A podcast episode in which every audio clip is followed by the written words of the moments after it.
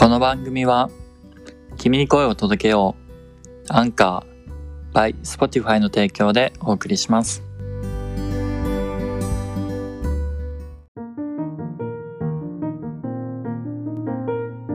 と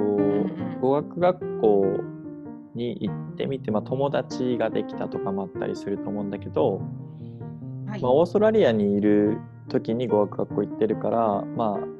オーストラリアについてまた後で聞くとは思うんだけど語学学校について話をするにあたって今の10から20に上がりましたって話があったんだけどはい。実際語学学校は行ってみて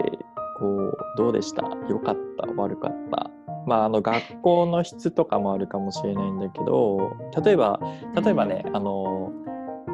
さっきのグラマーの話とかで言ったら十何人いるクラスでスピーキングの時間が足りないみたいな。で座学みたいにもしなってたとしたらそれって家で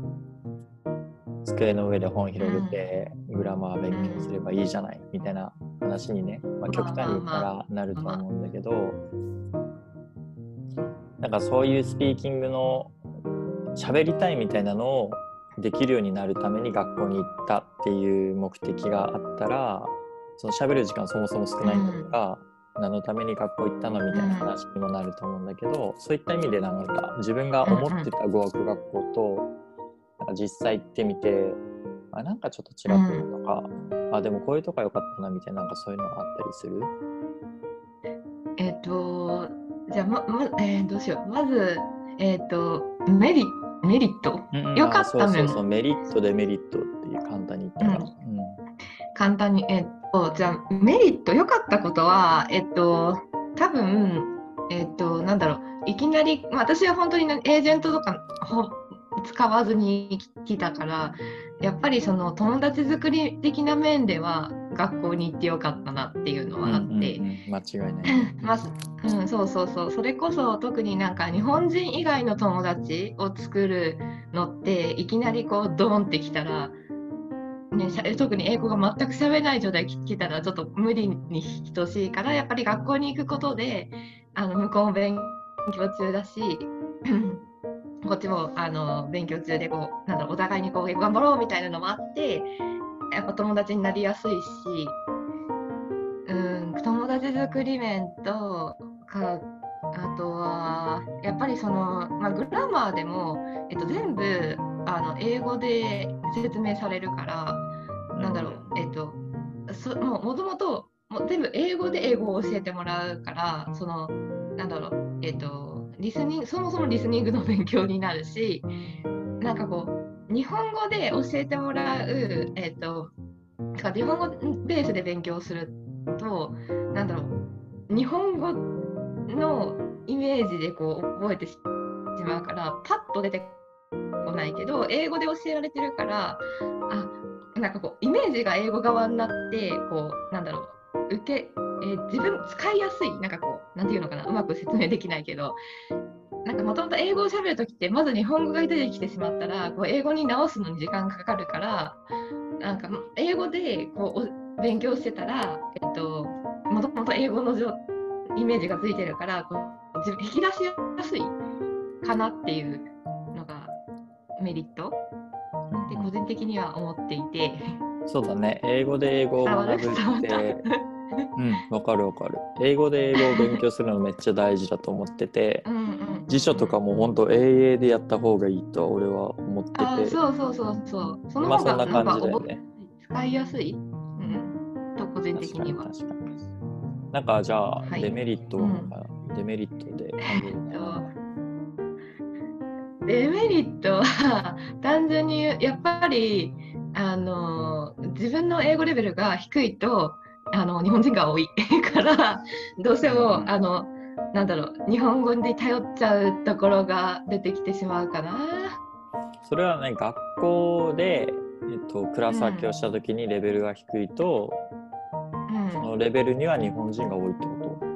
そう。まあたたまたま私が行った学校がそうだったからかもしれないけど、と、うんそれあしかも9月とかだったから大学の夏休みとかがかぶってでその大学の夏休みの間に3週間だけ留学みたいな子たちがたくさんいてだからなんかもう喋れないけどなんかこう日本人だけでわーいってやってるみたいな感じの人が結構いだからまあそれはそれで楽しかったんだけどやっぱなんかこうえ学校では一応公用語は英語でお願いしますっていうので一応学校でルールルールはなってるけどやっぱどうしてもその日本語ベースになりがちだからなんかこうやっぱり他の、まあ、真面目にこう勉強したい他の国の人たちとかがなんかこう英語しゃべりなよみたいなのになってて、うん、だからなんて言うんだろうえっとまあそれはもやっぱ学校にもよると思うけどとか、うん、学校にもよると思うけど、まあ、日本人が多かったっていう、うん、日本人が多くてだからなんだろうな。頼ってしまう。ちょっと頼ってしまうかな？みたいな。うんまあでもね初めてそういう海外、うん、まあ初めてかどうかちょっと分かんないんだけど、逆になんかこう不安すぎる人にとってはまあ日本人が近い方がいいなってなるけど。だから不安すぎる人にはそれがメリットだしけどなんかどうしてもあのなんだろう。日本人が多いのは嫌だみたいな人まあ人はそれぞれね意見があるからもっと私は英語に集中したいみたいな人だとちょっと違うかなみたいなのがあるかなっていうのがあってあとあありあってっていうのが一つ。で、えっと、もう一つは私がなんかあ私はもう海外そのものが初めてだったんだけど、うん、あの海外のイメージってなんかこう学校に行ってウェイウェイウェイみたいなこうみんなで楽しむぞ みたいな、ね、なんかななんだバリピじゃないけどなんかこうとにかくなんかこうなんか雅楽学校学校楽しいみたいななんかこうなんか変なそんななんだろうイメージがあってなんかこう、うん、どこから来たの？みたいな私がみたいな、まあ、多分あのそういうなんかこう雰囲気はなんとなく想像してたけど結構私の行った学校はがっつり勉強みたいな感じだったからあとととどうしようみたいな。期待してたの？そのパリピっぽい感じを期待してたけどそんな感じじゃなくて。期待してた。めちゃくちゃ期待してたわけじゃないけどもっとなんかこうぐいぐい私に興味を持ってくれると思ってたっていうのはちょっと傲慢だけどそれはもうあまりにもシャイすぎるからシャイすぎるからこう誰かこうね私に「いやいや」みたいな。なんか私誰々よろしくみたいなこうちょっとグイグイ来てほしかったのにみんななんか「ハロー」みたいな感じだから「あ私も行かんといけんやつやどうしよう」みたいなちょっとパニックっちゃったっていう、それはジャッキーが自分から行けばよかったんじゃない？もうダメなんだよちょっと。それはデメリットというか。緊張しいだからあーってなっちゃってそっかそっか。まあでも面白いね。あ、そういう感じだった、ね。それは多分私の個人的な、デメリットだから、あのあまりにもシャイすぎる人は、ちょっと学校、あね、私はその人の紹介で学校が決まってたからあれだけど、学校一応見学とか、あの授業の見学とかできるから、うん、時間がある人は多分、学校の雰囲気を見てから決めた方がいいかもしれない。そういうことね。なるほどね。なんか自分が持ってた理想の学校と違う可能性があるっていうことを言いたいってことだね。そうそうそう。だ、まあ、やっぱりそうそうそれとあとやっぱエージェントとか使う人とかもねもともと学校見ずに決めちゃうからやっぱこう行ったらちょっと違ったっていうのがあるかもしれないなっていうのがあって、まあ、別にエージェント使うなって言ってるわけじゃなくてあのもしあの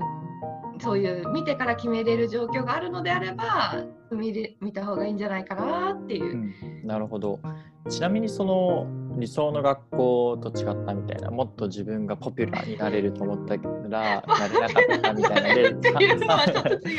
語弊があるけど。3か月分の授業料払ったけどやっぱ1か月で辞めますみたいなのできたりするの？全然できる。それ返金してもらえる全然できるし、うんああ、それは私質問してないから分からないけど、多分返金はしてもらえるはずで、もちろんその何人かやっぱりあの留学に来たけど、なんかちょっとこう、あまりにもちょっとあれでみたいな、もう日本帰りますみたいな人は何人かやっぱり会ってて。そうだよね。逆になんか1ヶ月ごとの、なんか、契約じゃないけど1ヶ月やってみてもう1ヶ月伸ばしますみたいなのはできる逆に1回で3ヶ月とかじゃなくてお金の払い方は決めれて毎週払う場合あ分割とかそういう話じゃなくて例えば1ヶ月だけ学校行きますっつって1ヶ月やったらもうちょっとやっぱもう1ヶ月行きたいですみたいな。うんうん。でもう1ヶ月やるみたいな、そういうのはできる。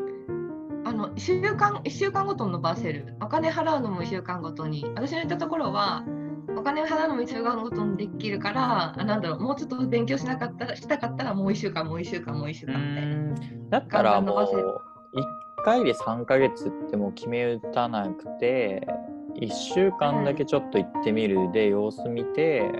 自分に合ってそうだったら伸ばすの方が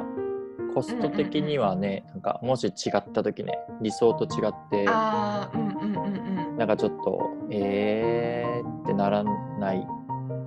ようにするにはちょっとずつ学校をこう伸ばして伸ばしてみたいなの方がいいのかなって思ったけど。まあ、確かに、まあ、その分やっぱり1週間ごとだから、えっと、お金は高くなっちゃうけどね。ああ、ちょやっぱりっと割高になる一括で払割高になるけどやっぱそのなんか雰囲気とかを重視するんだったらもう1週間2週間だけにしといてそこから変えまた変えるっていうのももちろんありだと思うしそれこそなんか本当にお金あんまりなくて働きながら学校行くと人も私の知り合いにはいたからその人たちは本当になんか2週間ずつ払って本当になんだろうもうギリギリのもう貯金できてこう働きながらこう学校行ってみたいなそういうアクティブな人もいたりとかもしたしなるほどね。人それぞれやっぱうんうん。だと思うから一応選べると。うんえっと、じゃあ、最後にちょっと質問したいのが、えっと、語学学校に行くべきか行かないべきかとか、えっとね、ちょっとそういった形の話を聞きたいんだけど、まあ、実際行ってみてみたいなのを含めて、えっと、日本で英語を勉強してオーストラリアに行きます。で、その時ワーホリでね、来た時に語学学校行かずに現地にも入って仕事探してうん。探してってやるのがいいのか、日本から一旦なんかフィリピンみたいなところの語学学校に行ってオーストラリアにワーホリで来るのがいいのかそれともうん日本からワーホリでジャッキーみたいに来て語学学校に何ヶ月とか行ってそこからうん。ワーホリ仕事を始めるみたいな。まあもちろんあのワーホリのビザだから学校行きながらねバイトとか働くことはできるんだけど、語学学校に行くタイミングと行く語学学校の場所とかを今改めて考えたら、例えばフィリピンとかの方が授業料は安いんだよね、ーストラリアよりは。あ安い安い。うんうんうんうん。でまあ出会う人が違ったりはするんだけどなんか今振り返ってみて、そのオーストラリアにワーホリに行く前の自分にもし戻れるとしたらどういった選択肢を取ると思う、戻るとしたらあーもうちょっと早くあーどうだろうな。えっともしあまあでも前のぜ私だったらそうだな。絶対学校行きたいっていうから今は今の私だったら別にそんなになんか学校い行かなくてもいいんじゃないとか言っちゃいそうなんだけど、あの行く前の私だったら絶対勉強しときたいみたいなちょっとなんだそこは決めときたいみたいなのがあったから、えー、とその時の自分に言うのであれば、えー、ともうちょっと早くに、えー、となんだワーホリをする前にあの学生ビザで学校行っとけばよかったんじゃない？っていうのを言うかな。っていうのも私はギリホリで、えー、とそれこそ、えっ、となんだろう。本当にギリギリ20 29? うん、かな？の年齢が公開した。最初のワーホリだった。あ、あれ。いやいいよいいよ。あれだった、あああそうそうそう、ギリホリでね。うんまあねあの女性は割とあの20代後半から今後のああの未来について考える方が多いからね。私の周りだけかもしれんけど。うん。みんないやでもみんなみんな気にしてたからジャッキーの年齢。多分ね。気にするの嫌だ。気にしないでください。まあ冗談だけど話をああちょっとねあのあのあすいません。あの年齢の割にちょっと落ち着きがないかもしれないですけど。ちょっと何も言えないですけどえっと。はい行こう行こう行こう行こう行こはい。でなんだっけ。そう。ギリホリだったから。ううん。しやっぱ私あの本当にかっちりお金を貯めえの別にあのがっつりめちゃくちゃお金貯めなくても今今だったらねあのいいんじゃないって言えるんだけどその当時の私本当に慎重派だったからもうあのワーホリを行くって決めて、えっと、2年間お金貯めてでそこから一応ギリギリギリホリで来てでセカンド取るみたいな感じだってうんうん。でもまああの今考えたらなんだろうワあのワーホリの期間って学校行っても1年じゃん。だからあのもしその、まあ、お金と時間に余裕があるんだったら、えっと先に学生ビザで学校行ってもよかったんじゃないかなっていうのがあってうんうんそしたらあのもうちょっと勉強したいってなったら伸ばせ伸ばせるし一応ワーホリの状態で来たら34ヶ月の制限があるからもうそこで嫌でも学校出ないといけないからもう自信なくてもさよならみたいな感じになっちゃうので。時間とお金と時間の余裕があるんだったらもう学生ビザでもうあの自分でやりたいところまで勉強してそこからワーホリ取った方があのワーホリの期間をあのフル活用できるかなっていうのうんを確かが今思っているところ。に なるほど。ね。はい、確かに。えっとそれについてちょっと突っ込んだ話ちょっと長くなっちゃうんだけどこのエピソード。ちょっとしたくて。うん、はい。語学学校のコストってちなみにジャッキーの場合3ヶ月でおいくらだったんですか？あのオーストラリアは高いので、私払ったのは、えーおいくら ?5600 ドル？うん、5600ドルだと。で例えば学生ビザだったとしてその3ヶ月が。でもうちょっと勉強したいって言って3ヶ月伸ばしたら、うんプラス5600じゃない？わあ確かに。1万1200ドルになるでしょ？でお金がやっぱかかっちゃうよね。で英語の学習で例えばなんか自分が満足できるレベルになるのっていつになるのかって結構難しいのかなって俺結構思ってて例えばその うん何ができるようになった自信を持ってその学校を辞めれるみたいなので言ったらうんもう俺ずっと学校行くみたいになると思うんだよねその理想 私の場合も多分そうなっちゃうから、でも結果的に良かったのかなと思ってて。で多分その学校行くとことで上がるレベルとその英語,、うん英語力っていう意味で上がるのと、学校以外でその友達と遊んでとか、実際に働いてみてって上がる学学英語力の上がり方って多分学校よりうん働いてとかの方が上がる気がするんだよね。ああ、うん、絶対そう。なんか学校だとちょっと受け身になることが多いと思うから。うんうんうんうん、そうそうそう。なんか実際働き例えばカフェで働きますって言ったら英語でもネイティブのスピードで話す人から説明を聞いて、でそれをお客さんにしないといけないとかでちょっとプレッシャーとかかかる分英語力の上がり方って結構上がる早いと思うんだよね学校に比べると。うん。でそういう意味では俺の意見ねこれ俺の意見なんだけど、語学学校に行く時間って結構なんか英語力上げたいと思っていくけど実はそんなに上がるかっていうと、まあ、人それぞれだと思うんだけど、ある程度のなんかもともとのなんだろう中学英語ぐらいの文法を知ってるとかだったらあんまりこうねめっちゃスピーキングに特化してますとかそういう感じだったらまた別なんだけど、うん。座学っぽい感じの語学学校に入ったら、あんまり変わらんのじゃないのかなってあそうそうね。うんうんうん。まあ、ちょっとこれ人それぞれだと ありがとうだと思うんだけどなんでこれねちょっとね、ベストプラクティスというか俺は本当これをおすすめしたいっていうのがあって、このビザの順番的な、学ビザで来てワーホリに切り替えるとかワーホリで来る、うそういうののうん俺の中でのベストプラクティスもこれワーホリ来る前にみんなこれで来た方がいいよみたいなおすすめがあるんだけど、お聞きたい。あとね うん。あのまず観光ビザで来ます。はあ、なるほど。で観光ビザは3ヶ月オーストラリアに入れるんですけど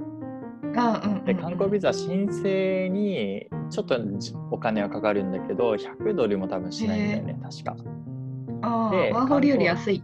全然安い。で、観光ビザでまずうん3ヶ月入るんだけど、で、その3ヶ月で何をできるかって学校には行けないのね。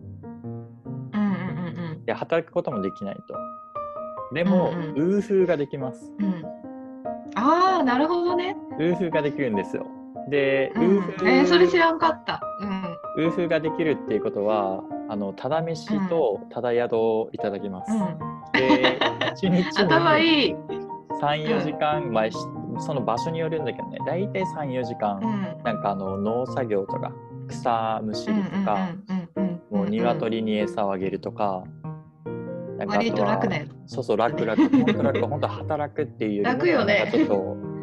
家事手伝いみおたいな手伝いみたいなね。そうそうそう、をやる家事手伝いみたい。なやるんです。そうそう。で ガチ OG しかいないのでほぼ。うんうんうん。でその人たちと話す時間がまずできますと。でもスピーキングしかしない、まあ、リスニングもできるんだけど、まあ、俺の経験で言ったら、もう一緒にテレビを見ながら、うんもうねおばあちゃんだったんだけどね、俺の場合は。もうなんか政治の話とかをしてるニュース番組を見ながら、俺はもうリスニングとか全然わからんけど、うん。あこの政治家がね、うん。こうなんだよねっていうのを聞きながら、あそうなんだ みたいな話とか、うん。あとなんか 子供の番組を話を聞くみたいなね。そうそうそうでそれで3ヶ月使えるのね。うん。でもお金はうんもう基本払ってないからその間。うんうんうん。でなんかどっか大きい町の近くのウーフーができるとこだったらじゃあシティまでちょっと行こうかとか言って、パースに行くとか、シドニーに連れて行ってくれたりとか、まあ、観光ももちろんできるんだけどでうん。それである程度英語のなんかこう掴んできたらワーホリに切り替える。もう学生ビザにはまあしない、そのさっきの語学学校の話があったと思うんだけど、うんうんそのウーフーの期間で英語に関わるっていう感じ。まあ、もちろんそれはね話すだけじゃなくてちゃんと自分で勉強セルフスタジオした方がいいんだけど、でワーホリに切り替えたらお金を貯める時間がファーストセカンドサードって取ることができる。で最初の3ヶ月のその観光ビザで語学学校の代わりにする。まあ、これが俺のベストプラクティスなんだけどなる you うんうんでもああ you are smart そうでもこれは英語に自信がない人とかってなかなかこう踏み出すのが怖いと思うんだよね。ああまあそうだね私みたいなちょっとタイプだシャイすぎるタイプだとなかなかそこにバンっていけないかもしれないけどでも行ったらあの意外といけるかもしれない。そうちなみにこれって行くホまでがちょっと。あの、うんホームステイと変わらないからね。あのあ確かに確かに。でもホームステイお金払うじゃん。結構高いしね。あそうそうそうああ、えっと、そういう意味じゃなくてあのその踏み込むっていう意味ね。あの。あオーストラリアの家に踏み込むっていう意味ではホームステイと変わらないから語学学校行くついでにホームステイを斡旋してもらったりするじゃないエージェントで。うんうんうんそれとほぼ変わらないかうんうんうんうんらそれができる人はウーフできます。うんあそうだね。うん、それに置き。換えると普通もうにちょっと気楽に考えたらね。うん、そうそう。であのお金も払わなくていいから、ホームステイよりも何千マシ。でちなみにウうんうんうん。ーフは1年間で70ドルはちょっとかかるから、まあ、トータル200もかからないかな。観光ビザの申請とかと含めたら。うんうんうん、安い、全然安いよ。3ヶ月の5600ドルに比べたらもううん、最高でしょ 本当に。ね。もっと早く教えてお兄さん。とてもその時知らんかったけどね。お互いね。そうそうそう。まあこれが俺のベストだと思うんだけど。まあこれをするかどうかは皆さんちょっと考えていただいて。まあまあでもそういう語学学校はまあそういった形で。ウーフウーフう。ん。そうだね。まあウーフーの話はまたね今度ねちょっとしたいなと思うんで、まあ、一旦語学学校といった形で、ウーフじゃないけどね似たような話も私持ってるからちょっとおすすめしたいし。あそうだね。確かに確かに。えまたちょっとその話話っていうかはまあ私もみたいな感じ。でうんうん。また後ほどしましょう。じゃあ一旦語学学校はこんな形で。ではでは、はい。また次のエピソードで。はい。はい、ありがとうございます。ありがとうございました。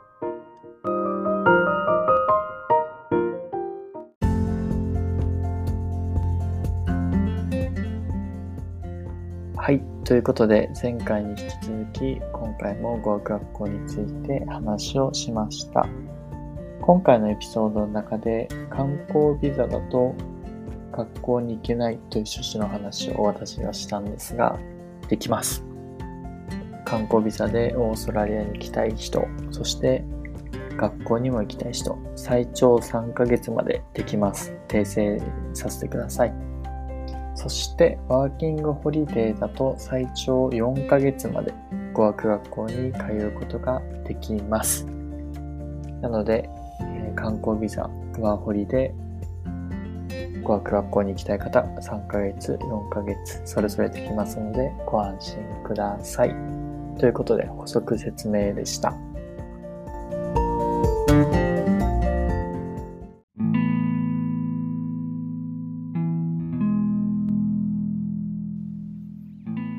エピソードは、チャッキーと語学学校について話をした後半部分です。